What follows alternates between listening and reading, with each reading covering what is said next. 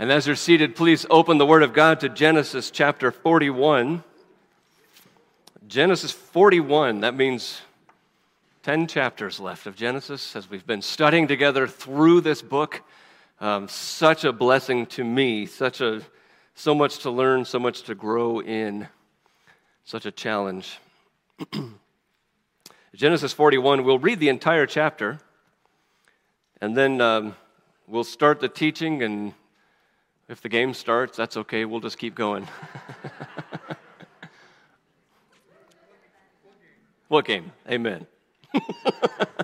what game? Genesis 41, verse 1. After two whole years, Pharaoh dreamed that he was standing by the Nile. And behold, there came up out of the Nile seven cows, attractive and plump, and they fed in the reed grass. And behold, seven other cows, ugly and thin, came up out of the Nile after them and stood by the other cows on the bank of the Nile. And the ugly, thin cows ate up the seven attractive, plump cows. And Pharaoh awoke. And he fell asleep and dreamed a second time. And behold, seven ears of grain, plump and good, were growing on one stalk. And behold, after them sprouted seven ears, thin and blighted by the east wind. And the thin ears swallowed up the seven plump full ears. And Pharaoh awoke. And behold, it was a dream. So in the morning his spirit was troubled. And he sent and called for all the magicians of Egypt and all its wise men.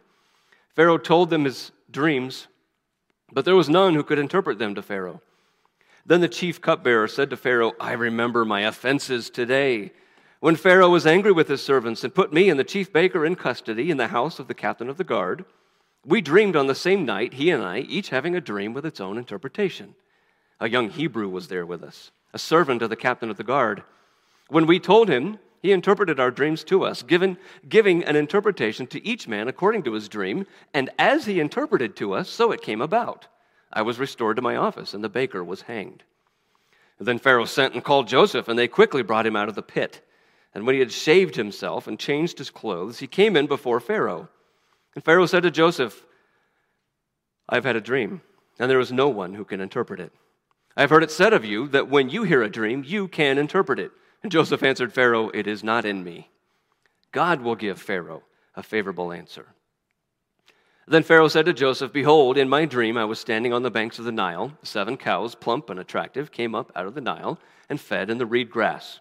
Seven other cows came up after them, poor and very ugly and thin, such as I had never seen in all the land of Egypt.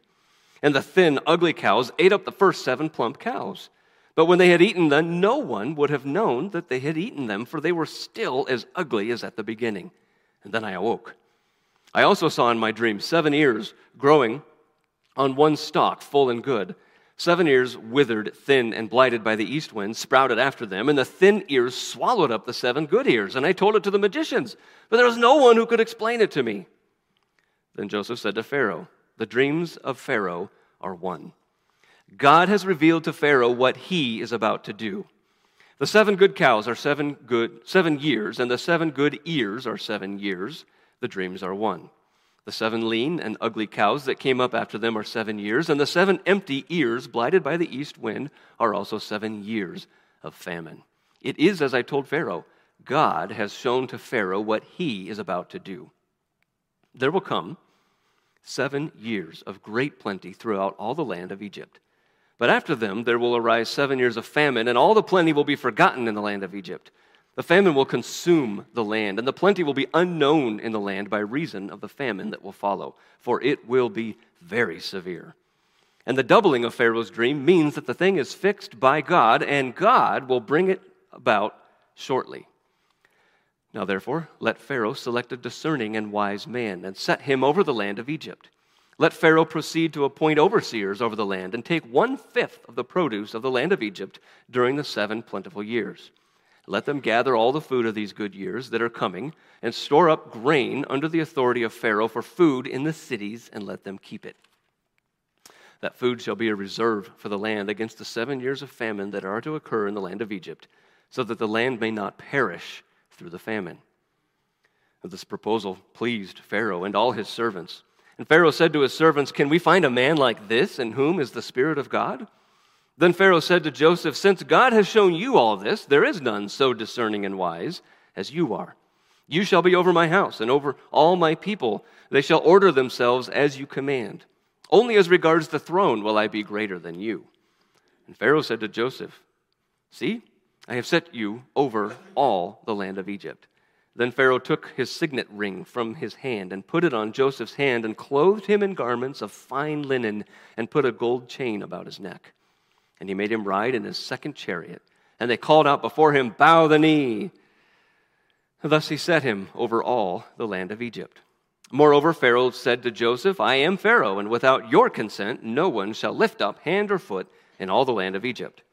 And Pharaoh called Joseph's name Zaphenath Paneah, and he gave him in marriage Asenath, the daughter of Potiphera, priest of On. So Joseph went out over the land of Egypt. And Joseph was 30 years old when he entered the service of Pharaoh, king of Egypt. And Joseph went out from the presence of Pharaoh and went through all the land of Egypt. During the seven plentiful years, the earth produced abundantly. And he gathered up all the food of these seven years which occurred in the land of Egypt and put the food in the cities. He put in every city the food from the fields around it. And Joseph stored up grain in great abundance, like the sand of the sea, until he ceased to measure it, for it could not be measured. Before the year of famine came, two sons were born to Joseph. Asenath, the daughter of Potiphera, priest of On, bore them to him. Joseph called the name of the firstborn Manasseh. For, he said, God has made me forget all my hardship and all my father's house. The name of the second he called Ephraim, for God has made me fruitful in the land of my affliction. The seven years of plenty that occurred in the land of Egypt came to an end, and the seven years of famine began to come. As Joseph had said, there was famine in all lands, but in all the land of Egypt there was bread. When all the land of Egypt was famished, the people cried to Pharaoh for bread. Pharaoh said to all the Egyptians, Go to Joseph. What he says to you, do. So when the famine had spread over all the land, Joseph opened all the storehouses and sold to the Egyptians, for the famine was severe in the land of Egypt. Moreover, all the earth came to Egypt to Joseph to buy grain, because the famine was severe over all the earth. Father, thank you for your word. Lord, thank you that we are able to read in public like this your word. God, I pray that your spirit would work in our hearts and minds through the reading and explaining and applying of your word. God, what we just read is inspired of you. What we're about to hear, God, is a feeble attempt to explain and apply. But God, we pray that you would use uh, feeble words of man, God, to bring glory to you and change in your people that would be glorifying, that would be edifying and encouraging. In Jesus' name, amen. Well, we've been studying this book of Genesis. We've been studying Joseph's life. And as we've been studying Joseph's life together, we have been learning a lot about God. A lot about God. We've been watching Joseph respond to God and respond to life by faith in God. So we've been learning a lot about how to respond rightly, but we've really been getting the blessing of a behind the scenes look at God controlling life and everything that happens in life, bringing really hard times, bringing good times, so that God will bring about his plan, his purpose for his glory and for the good of his people. We've been seeing God doing all of these things and that he's, he's making all of this come about. And we said that the entire purpose for the whole account of Joseph, from here through the rest of Genesis, was, if you'll recall, the swag of the flag. Some of you intentionally got rid of that immediately when I said that before, but some of you can remember that that means the sovereignty, the wisdom, and the goodness of the faithful, living, almighty God. That's what this uh, life of Joseph is really all about. And that's true in the vast, big picture of what God is doing to bring about the Messiah, Jesus, far down the road from what he's doing here in Joseph's life over 1800 years later. That's true in that really big picture. It's true in the little bit smaller but still really big picture of how God's going to save his people, Israel, in Egypt. And then 400 years later, he's going to bring them out as he's caused them to grow and expand and prosper there.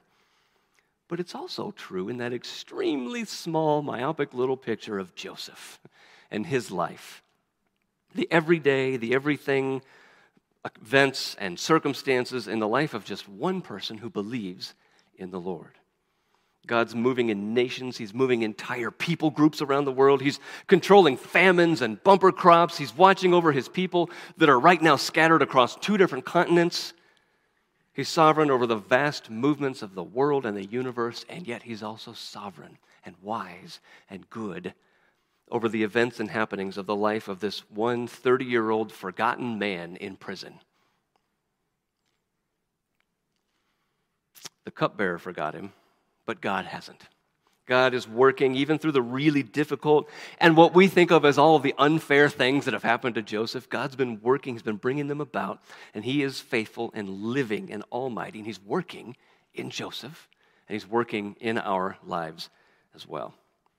So we get to see all this behind the scenes stuff that God's doing. The whole picture, the big picture of where Joseph's life is heading and what God's doing in all of this. And, and because we're learning this about God, we're learning that he never changes.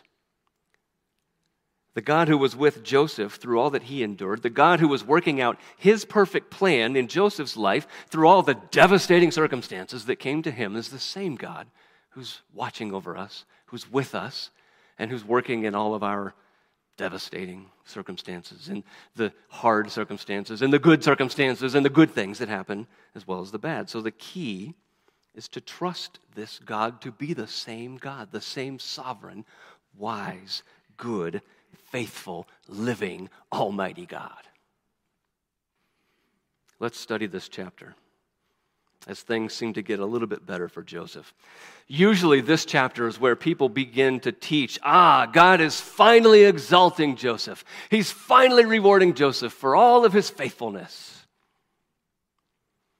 And if you will just endure, then God will reward you as well. That's the message that I've heard often from Genesis chapter 41. But how often has that worked out? Has that worked out in your life? That every time that you believe that you are being faithful to the Lord, He's just raking in the money, He's making you king over a nation, you get to be in charge, and things are just great. Isn't that the way it works? Some of the most faithful people in the history of God's people have struggled the most through their entire life. And some of the most vile, God hating, God rejecting people on earth have the finest things in this world. So that's not the message. As Joseph ascends here into a position of authority and responsibility, it's not going to be just hold on because God's going to give you a life of luxury and ease. But let's study together to find out how God does work his will out and how Joseph responds to God working out his will in his life, because life changes drastically again here in three parts. And the first part that we're going to look at in verses 1 to 13 is we get to see God's will around Joseph. God's will going on and happening all around Joseph. God's the omnipotent, omniscient, omnipresent God. He gives Pharaoh two dreams. Now, we read them, so you don't need me to retell them to you. Read them a couple of times because it tells us, and then Pharaoh tells them again, and then Joseph explains them. So we got it, right? We got the dreams. But a little bit of background might help that cows in Egypt, to escape the heat and the flies, would partially submerge themselves in the water of the Nile. This was a common occurrence. It seems strange to us, but this is what would happen. They would come up out of the water to eat, and so say, Pharaoh sees the seven cows in the water, and that's normal. The seven cows come up, and they look great. They look like every Egyptian cow should look to Pharaoh, right? Just the way they're supposed to, attractive and plump, everything a cow should be. But then seven other cows came up who were ugly and thin. And what's worse, they do what cows never do they eat meat. they gobble up the other cows, right? That's pretty disturbing. So it woke him up, right? He wakes up, but then he goes back to sleep and he had another disturbing dream. This one started out, he's looking at a field of grain, probably wheat or barley. If you have King James, it says corn. It wasn't corn. Corn was a North American crop. So just know that it was probably wheat or barley. But he, zeroes in on a stalk and he sees seven plump good ears. Um, Egypt was known as the granary of the ancient world. Egyptian grain. This is great. This is what it's supposed to be like, right? But then he sees the seven other ears that were blighted, they, they were shriveled up, they were ruined by the east wind. It's a fast moving, hot, and dry wind. Kind of think of like a convection oven. You get the hot, and then you get the wind. It just blows around in there. In fact, today there is a wind called the Simoom that blows across the Sahara. It, grows, it blows across northern Africa, even up into the Middle East. When this wind blows, it can reach temperatures of 130 degrees Fahrenheit. And then the, the, the, uh, the humidity in the air can drop to less than 10%. So this is a wind. Simoom actually means poison wind. That's the kind of wind that happens here that, that Pharaoh calls the east wind. But again, as the fantastic occurrence of dreams happens, the blighted ears suddenly have mouths and they eat up the other ears of grain. And somebody who is really good at computer animation could probably have a lot of fun picturing what that might look like and, and rendering that for us. But after that, again, Pharaoh wakes up, and it was, uh, he may not have slept again because it just jumps, verse 8, right to the morning and says he was troubled. Now, if you were here um, before, and last week in, in chapter 40, you remember the two officials there, the, cup, the cupbearer and the baker, were troubled. This is a different word for troubled. Remember, those two men were troubled by uh, being downcast. They were dejected and pitiful looking, right? This word for troubled means Pharaoh is agitated um, the, the idea of being pushed, impelled into do something. The, the primitive root is really the idea of tapping. So you can imagine him sitting on his throne. He's like, I, I, don't know what to do. I'm, ag- I'm troubled. That, that's the word for the, he's restless. He's agitated. And you're the Pharaoh. You're the king. You're not supposed to be troubled like this.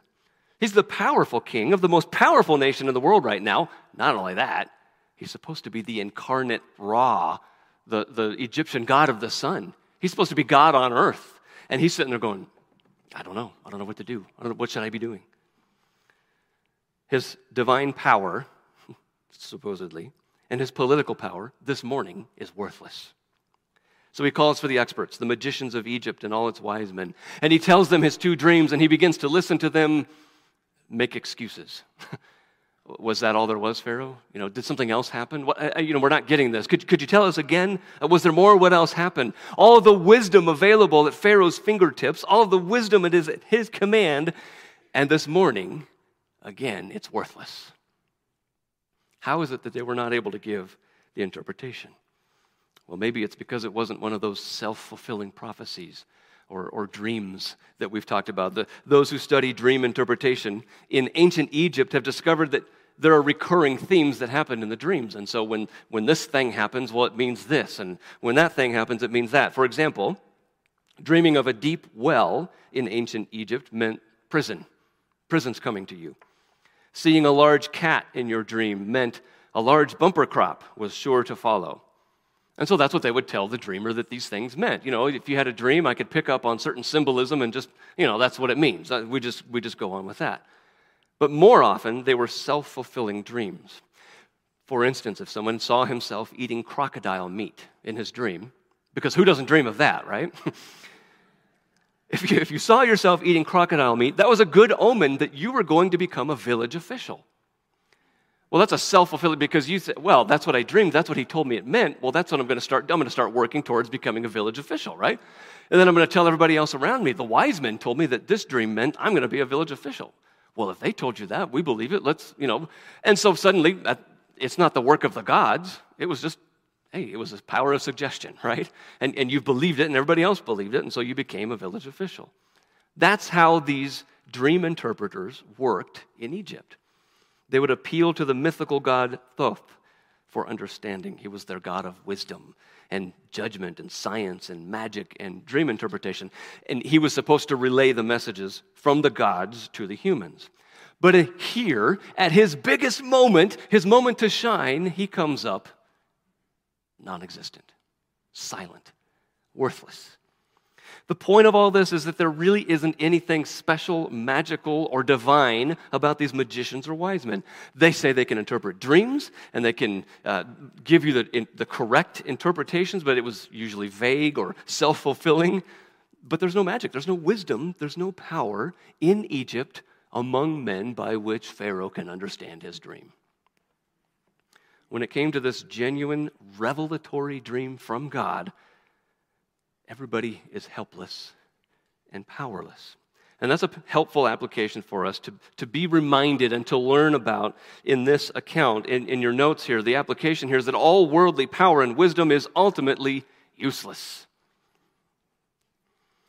It's all ultimately useless. Uh, all of it that's a direct challenge to God's power and wisdom and sovereignty and goodness, it's all worthless. You've got 1 Corinthians 1, verses 20 to 31 in your notes. I encourage you to, to study those, to read those verses, because it, there it teaches us that God has made foolish the wisdom of the world. God chose what is foolish in the world to shame the wise. He chose what is weak in the world to shame the strong.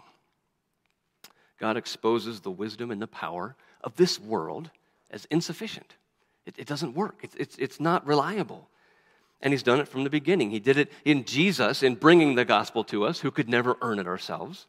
And he continues to do it every day in the life of his people. Don't go to the wisdom of the world. Don't fall into the trap of the power of the world and all of the trappings that are there and all that they claim to have. Be careful because the wisdom and the power of the world can seem so appealing, so convincing to us you know, that seems to make sense. That seems to fit with what I've seen. That fits with my experience, with what I know from the world. Instead of going back to what God has said. The world begins with a, a, different origin of life. They continue with a different reason for life. They have different explanations for the end of life and everything in between the beginning and the end. But all the answers the world gives are based on that view of the world. It's all an accident, it's all fate. Uh, we don't know what's happening. You just have to deal with it. All the answers that the world gives, as, as, as much as they seem to make sense so often, are ultimately worthless, empty, meaningless. Just as the magicians and wise men came up short here, the wisdom and power of the world will always come up short. So enter Mr. Bearer, Mr. Cup Bearer. He says, I remember my offense when the baker and I had dreams. The young Hebrew interpreted our dreams, and exactly what he said happened. So suddenly he remembers Joseph, but he doesn't remember his name, does he?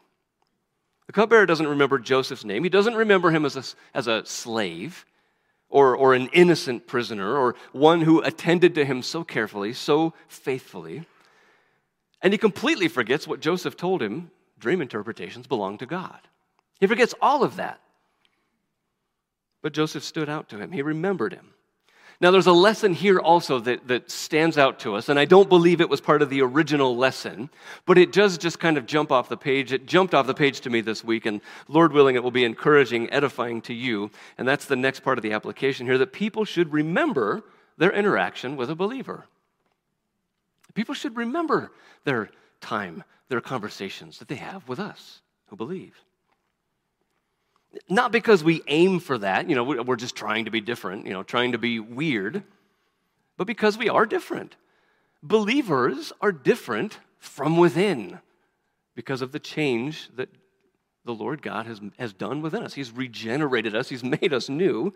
We see the world differently, we think differently. We don't worry like others do because even when we are worried, we have a faithful living, almighty, trustworthy, faithful God. We don't mourn like those who have no hope. Our speech is different, enough that people in the world should remember when they've seen us. I mean, even if they don't remember everything we say or everything about us, they should remember there was something different about that person. You have Colossians 4, verses 5 and 6 in your notes that teach us to walk in wisdom toward outsiders, making the best use of the time, learning how to speak to them. You have 2 Corinthians 2, teaching us to not walk around just quarreling with everybody, but being kind and teaching and patiently enduring evil, correcting our opponents with gentleness. Why would we do any of that? So that because God may grant them repentance, so that they can believe and they can be saved.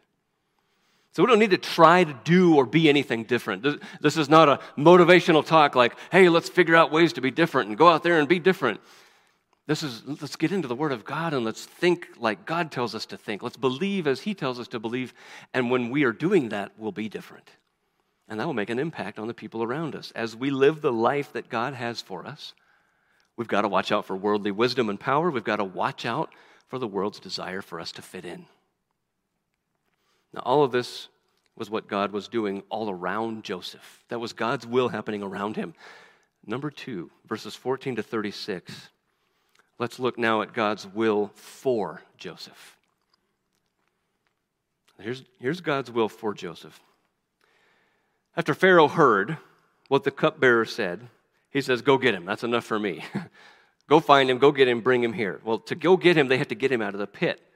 So, again, as a reminder, we're tracing Joseph's life from parent to pit to Potiphar to pit to Pharaoh. But he can't come before him like this. He's got a beard, he's got inappropriate clothes on, and the Egyptians didn't like beards. And they didn't like inappropriate clothes. They've got, he's got to get dressed. The Egyptians like that clean shaven look. The Hebrew ideal was the manly beard.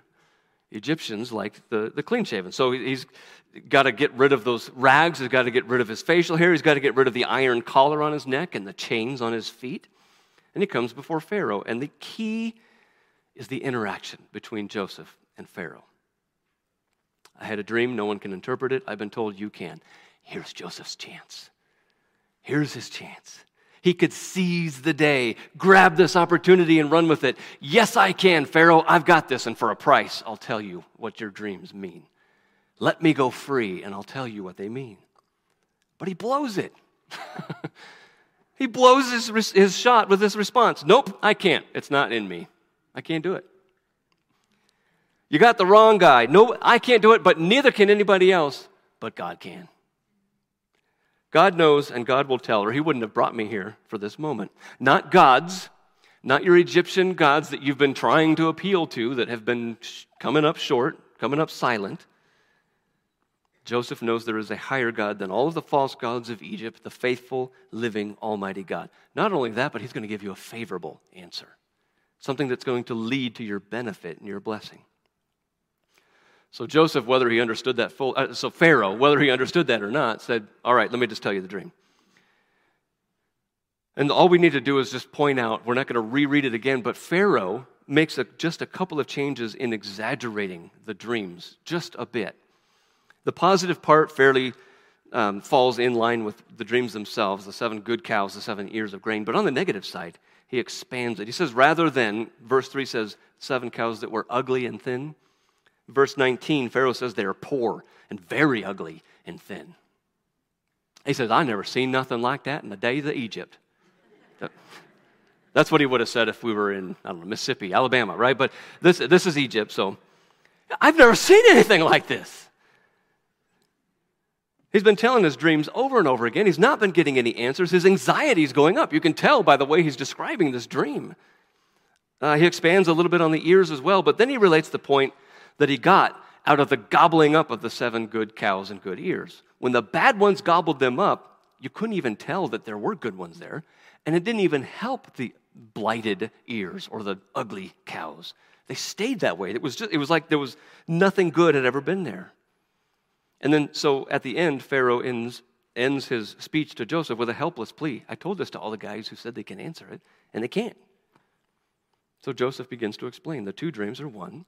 They have the same message, but Joseph three times points us to the point that he needs to get across to Pharaoh and that we've got to get across. Verse 25 God has revealed to Pharaoh what he is about to do. He gives the key to unlocking the whole meaning of the dreams. The seven refers to years. But before he goes on, he points Pharaoh back to the point in verse 28. God has shown Pharaoh what he is about to do. Seven years will be abundant, uh, not from your false gods, not your mythology. There's nothing you can do about this. These seven years are going to be great. And then one more time, verse 32 the thing is fixed by God, God will shortly bring it about. In other words, God is not like your gods. You can't change his mind in Egyptian mythology and Greek and Roman mythology and in so many gods of the world that have been invented by man, you can change the mind of gods. You can have gods arguing with gods and, and fighting with each other and one winning out and one not. You could argue with them, you could work out a deal. God's not like that. God has determined it, therefore it will happen. That's what Joseph says three different times. God's bigger and better than anything you have here in Egypt. Any of your wisdom, your power, your gods better than you, Pharaoh. this is who God is. Now, why is God going to do this? Why is He going to bring seven really good years and then seven really bad famine years? Well, he says that he's going to, and that's why. I remember hearing somebody say, you know, God says it, I believe it, that settles it. but I think really it's better God says it, that settles it. Whether I believe it or not, really, when God says it, that settles it. Now, every person uh, does have to decide am I going to believe that? Am I going to believe what God has said or something else? Am I going to reject it? And when we decide, when we make that decision, that leads to the way that you live your life, or the way that you view life, the way that you speak, the way that you live, the way that you react to life, whether you believe that or don't believe that. Well, everybody in the court around them right now, between Pharaoh and Joseph, is probably holding their breath, like, what's about to happen? Because nobody talks to Pharaoh like this. but he's not finished. Joseph says, Here's some advice. I'm going to give you some advice based on this dream from God. Get a discerning and wise man to set in charge over Egypt. Discerning means understanding. There's some, there's some intelligence, there's some wisdom there. Wise is, is again, the same type of idea, shrewdness and, and wisdom, but what the emphasis is acting on it now. So it's, it's discerning, it's here's what's right, here's what's wrong, here's what's good, here's what's bad, but now we're going to start doing something about it. Discerning and wise. Find a man like that, put him in charge, give him a staff of overseers, because this is a huge job. It's for the whole nation of Egypt. Take 20% of all the produce that you're going to have, and seven years of plenty. It's going to be more than enough. You're not even going to notice it's gone. Gather up the food in the cities, guard it. That will be your food for the seven terrible famine years. And the payoff is you won't die, right? So that Egypt won't perish. So he presumes to speak to Pharaoh without being spoken to. He presumes to dispense advice when he hasn't been asked. And that's the faith of Joseph standing before Pharaoh. God will do this. He's told you beforehand. You don't have to obey. You can make a decision not to obey. but it will cost you everything. So you need to do this. And by the way, it's happening soon. Verse 32 says, He's going to shortly bring it about, so you better decide and act quickly. God has spoken, now act and obey. Joseph does. What will you do, Pharaoh? Now, if everybody was holding their breath before, they've just gasped because Joseph has just said all of this to Pharaoh. Our application point under this second part is that believers should always give glory to God in everything. Always giving glory to God in everything. Now, we can't give God any more glory than He already has. I don't know if we've realized that. Like, you know, God's not dependent on us to give him glory. But what we mean by that is not trying to take glory from God that's rightly his, that's already rightly God's. So here's Paul's example in 1 Corinthians 4. He says, This is, what, this is how you should think of us. You know, the, the apostles, the capital A apostles, with all of the greatness. He, he says, Here's how you should think of us as servants of Christ and stewards of the mystery of God and stewards are required to be faithful. That's how he says you should think of us. And so in verses 6 and 7 of 1 Corinthians 4, he says, I write this to you so you won't be puffed up with pride, because what do you have that you did not receive? All that we have, brothers and sisters, all that we enjoy, our very next breath is a gift from God. We've received it from Him. We haven't earned it, we haven't deserved it. He gives it to us in His grace. So I can't boast about how I can breathe any more than I would boast about what I own, what I have, or complain about what I don't have. God's given me what He's given me, and it's all been a blessing. All of the glory goes to Him. That's why later on in 1 Corinthians 10, he says, No matter what we do, whether we eat or drink, whatever we are doing, we, get, we do everything to the glory of God. All of our strengths, all of our successes are a gift from God. All of the difficulties, all of the hard times come from God, but all of the glory goes to Him. So Joseph doesn't engage in any self promotion, and he doesn't try to twist this into getting something out of it. He tells Pharaoh the meaning for the dreams. God gives them to Joseph, Joseph gives them. He says, I'm here for God's will, for His purposes. So I'm going to do what He told me to do. That's the second part. Now, to finish out the chapter, verses 37 to 57, we see number three. This is now God's will through Joseph. God's will through Joseph. Pharaoh is now pleased. Whew. Everybody else becomes pleased too. Pharaoh's happy, everybody else can, okay, we can breathe again. So Pharaoh says, Look, We could search the whole land of Egypt. We couldn't find a wiser, more suitable man for the job than you, so let's not waste any time. Discerning and wise, Pharaoh uses the same words that Joseph does. That's you, Joseph. Besides, Pharaoh adds, in you is the spirit of the gods. I mean, you were just some guy sitting in prison somewhere, forgotten. But now this is, what's, this is what the gods have said to you and what's happening, so uh, we better trust you, right? That's how Pharaoh sees this. There's something special about you. So the plan comes together in Pharaoh's mind over the course of these few minutes while they're talking. Verse 40 Only the throne you will not have control over. I'm your boss, your only boss. You work directly for me. Verse 41, he confirms it. You're in charge of the whole land of Egypt. The promotion is final, and here's the proof for it Joseph gets Pharaoh's own signet ring. You need a signature from Pharaoh for something? You've got it. Here, he gets a blank check, right? That's the equivalent of a blank check for his budget for this job. He gets new clothes, a gold chain for his neck. Finally, did you catch this? For the first time in Joseph's life, his old clothes are being removed and something better is coming in place rather than his coat of many colors being removed and thrown into the pit, and rather than his clothes being removed by Potiphar's wife as he flees temptation and he's thrown back into the pit, he is having his clothes removed and they're being replaced with something better. Nobody wears these things unless they've got power, and this power comes from Pharaoh himself. He even gets a herald to announce his, you know, bow down, here comes Joseph. No one's going to be able to do anything. They can't, don't even lift your foot unless Joseph tells you to. Don't lift a hand until he says so.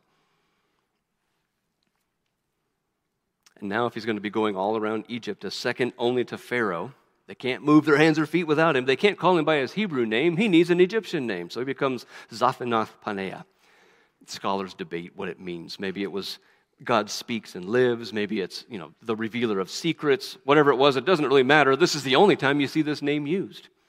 Even later on, when the people come to Pharaoh at the end of the chapter, he doesn't say, Go see Zaphanath Paneah. He says, Go talk to Joseph.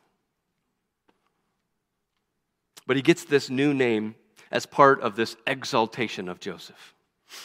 Finally, uh, Pharaoh assigns Joseph a wife, and she's not just any wife. She is Asenath, whose name means belongs to Neith, the goddess Neith, who was the goddess of the earth, the source of wisdom in the Egyptian mythology. Asenath is the daughter of Potipharah, which is the same as Potiphar, um, different name, but it means the same thing, given by Ra, the false sun god.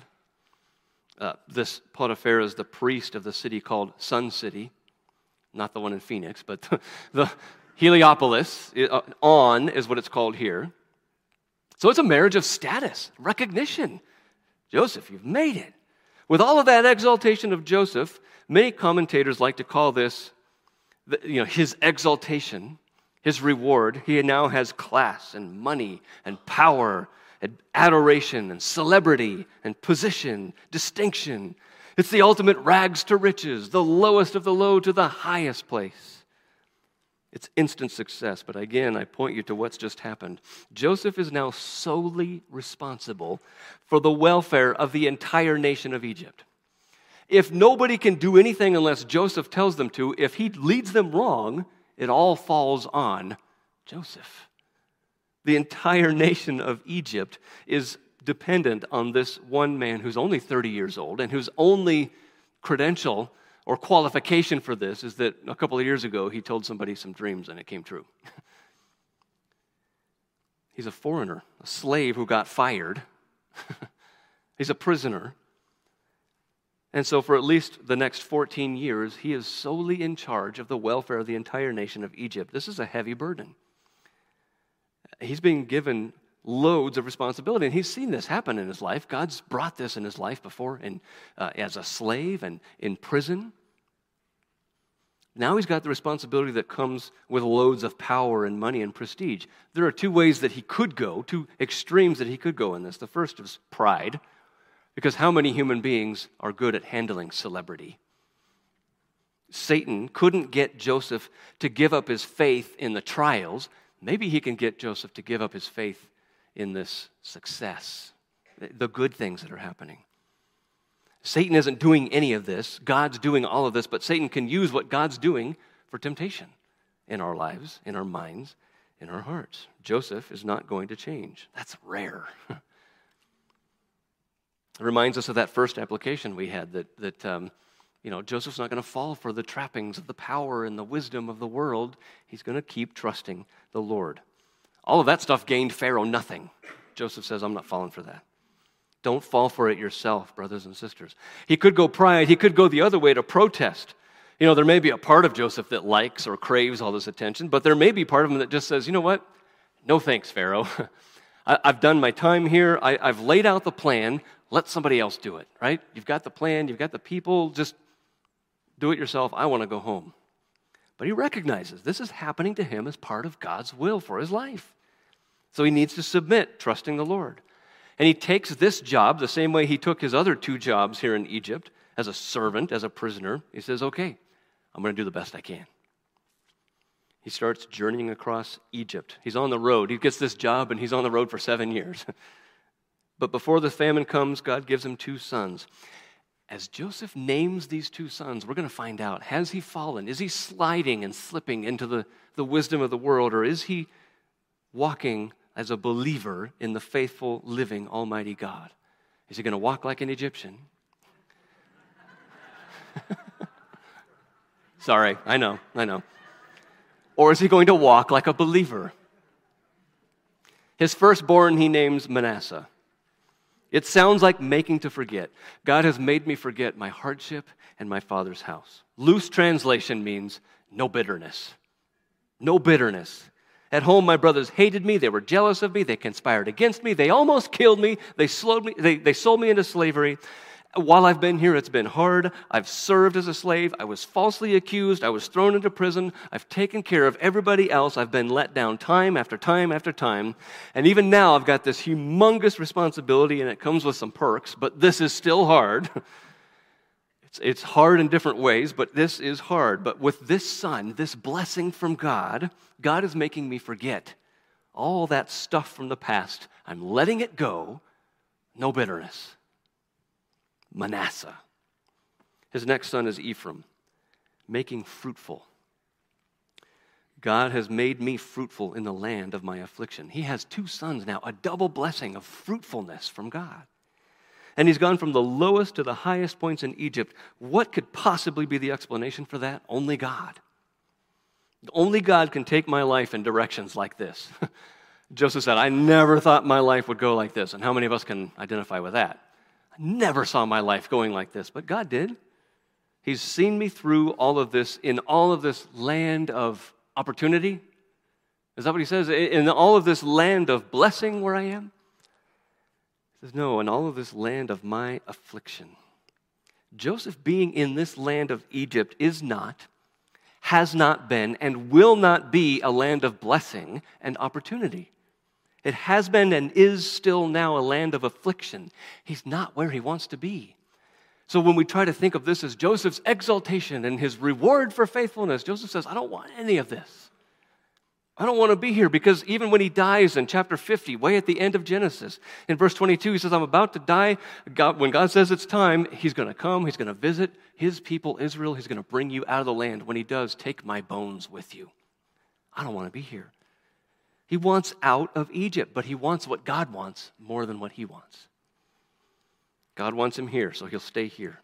And as he stays within God's will, God's making him fruitful, God's way of fruitful. God's blessed kind of fruitful. Ephraim. He names his son Ephraim.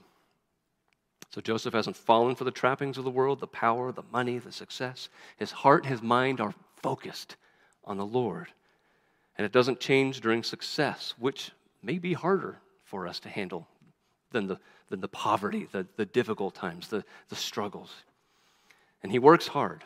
So hard that the amount of food they gather can't even be measured.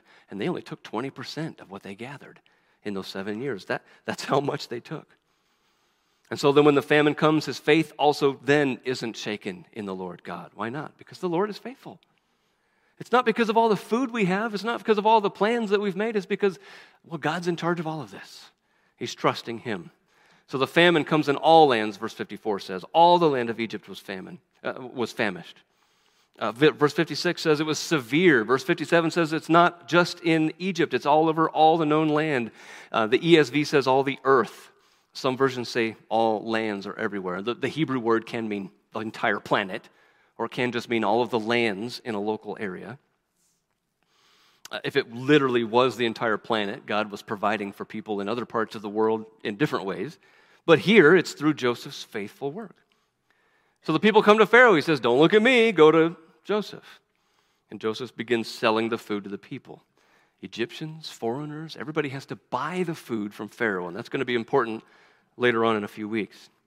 But the result of all this is that the people are fed and cared for. That was God's plan, that was God's will for the people to be cared for. Now, one of the questions I had as I was studying this was how did they preserve all that food? And we don't have time to go through all of the things that I found, but they, uh, it says here in these verses that they, they stored it in the cities themselves. It was dispersed storage, so if, not just one place. Because if something happened to that one storage tank of food, it went bad, then all of it's bad and there's no food left, right? Uh, they would guard all of the food in the cities. He's told to keep it. That's the word guard. Um, one of the things that they would do is they would put sand in the grain because the beetles that would come in to eat the stored grain uh, would rub against the, the sand would rub against their shell it would um, weaken that shell they would dry up and die instead of infecting all of the grain uh, one in particular like i said we don't have time to go all the way through this but this one kind of beetle could lay between 300 and 500 eggs in a month and just destroy an entire storage tank a granary within a very short time but they were able um, to store and to keep and preserve this food. Our lesson here, the, the application, is that believers should always trust and live by God's sovereignty, wisdom, and goodness. Trust and live by his sovereignty, wisdom, and goodness. It shouldn't matter to us whether God calls us to being wrongly imprisoned in jail or to be held under the bondage of riches. whether we're tied up with money or tied up with debt, poverty, we trust that God knows what He's doing. What does it look like? It looks like Jesus' parable in Matthew 25, verses 14 to 30. You remember the parable of, we call it the parable of the talents. God has entrusted five talents to some of us. A talent was 20 years' wages for a laborer. If you saved up every penny you made for 20 years, that's one talent. You didn't spend a, a dime, that's one talent. One servant got five talents. That's a hundred years uh, of pay. To others, God has given two talents, two lifetimes of work. To others of us, God has given us 20 years' wages, every penny saved up for 20 years. God's given us, He's entrusted to us a lot. A lot of what is valuable, the, the faith that we have, the, the resources that we have, the family that we have. Even those of us with little have much but He expects us to be faithful over what He's given us. He expects us to use what He has given us for His glory so that when we're all finished, we can present it to Him. We can say, Here, Lord, here's, here's what I've done with what you've given me. And when we don't, we show ourselves to be what Jesus calls in that parable the wicked, slothful servant. Jesus says that that's the worthless servant who is thrown into outer darkness. But the faithful servants are rewarded with even more, and we get to enter into the joy of his presence. The joy of the presence of our Master. So, trusting and living by the sovereignty, wisdom, and goodness of God looks like faithfulness over what God's given us. It looks like Ecclesiastes 9:10, whatever your hand finds to do, do it with your might.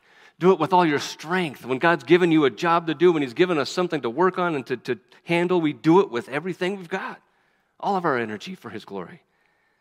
It looks like what Jesus said in Matthew 6 do not be anxious about your life.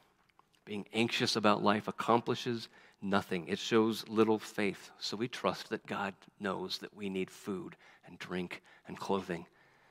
And we seek first His kingdom and His righteousness, Jesus says. And He'll provide those other things to us. All of these lessons point us back to trusting in this God, this good God his sovereignty, his wisdom, his goodness.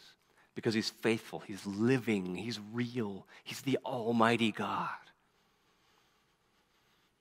That's what these lessons from Joseph's life are teaching us. God's trustworthy, so trust him. God is good. Believe in that, hold fast to that. Whether things are really good or really bad, God's got it. Father, we thank you for that truth, Lord. We thank you for revealing to us over and over.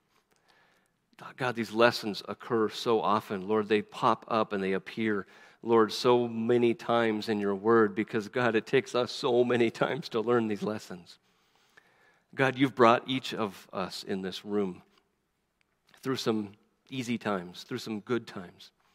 Lord, you've brought each of us in our own ways through hard times. Lord, some of us have gone through not very difficult times yet. We don't understand.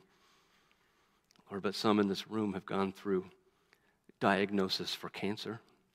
Lord, some in this room have gone through the death of a child or a parent. God, many in this room have gone through difficulties with money and difficulties trying to provide for family. Lord, many have struggled with questions and, and challenges that have come from within their, themselves, from within their own family, Lord, from friends, God, from events and circumstances that have happened. God, we don't see what's happening very well. God, we don't understand why these things happen to us, but God, we know, we trust that you do. God, that you work in all of the situations, all of the circumstances, the, the terrible, devastating things that happen. God, the really good, great, wonderful things that happen. Lord, you're in control. You're sovereign. But God, in that sovereignty, you're wise and you're good. Father, I pray that you would teach that to us. Remind us of that. Lord, help us to trust. God, that we can live the life that you've got for us, that we can live in strength and confidence, Lord not in fear, not in timidity, Lord, but with power and boldness because of who Jesus is, because of what he's done for us. Lord, because we have hope now and forever. Lord, we pray that you would make that real in the life of each person here that knows Jesus Christ as Lord and Savior. And Lord, if there's someone here who doesn't, God, we pray that they would see that need for their sins to be forgiven so that they can have that same faith and hope and confidence and boldness in Him. We praise you. We thank you for our Savior, Jesus Christ. In his name, amen.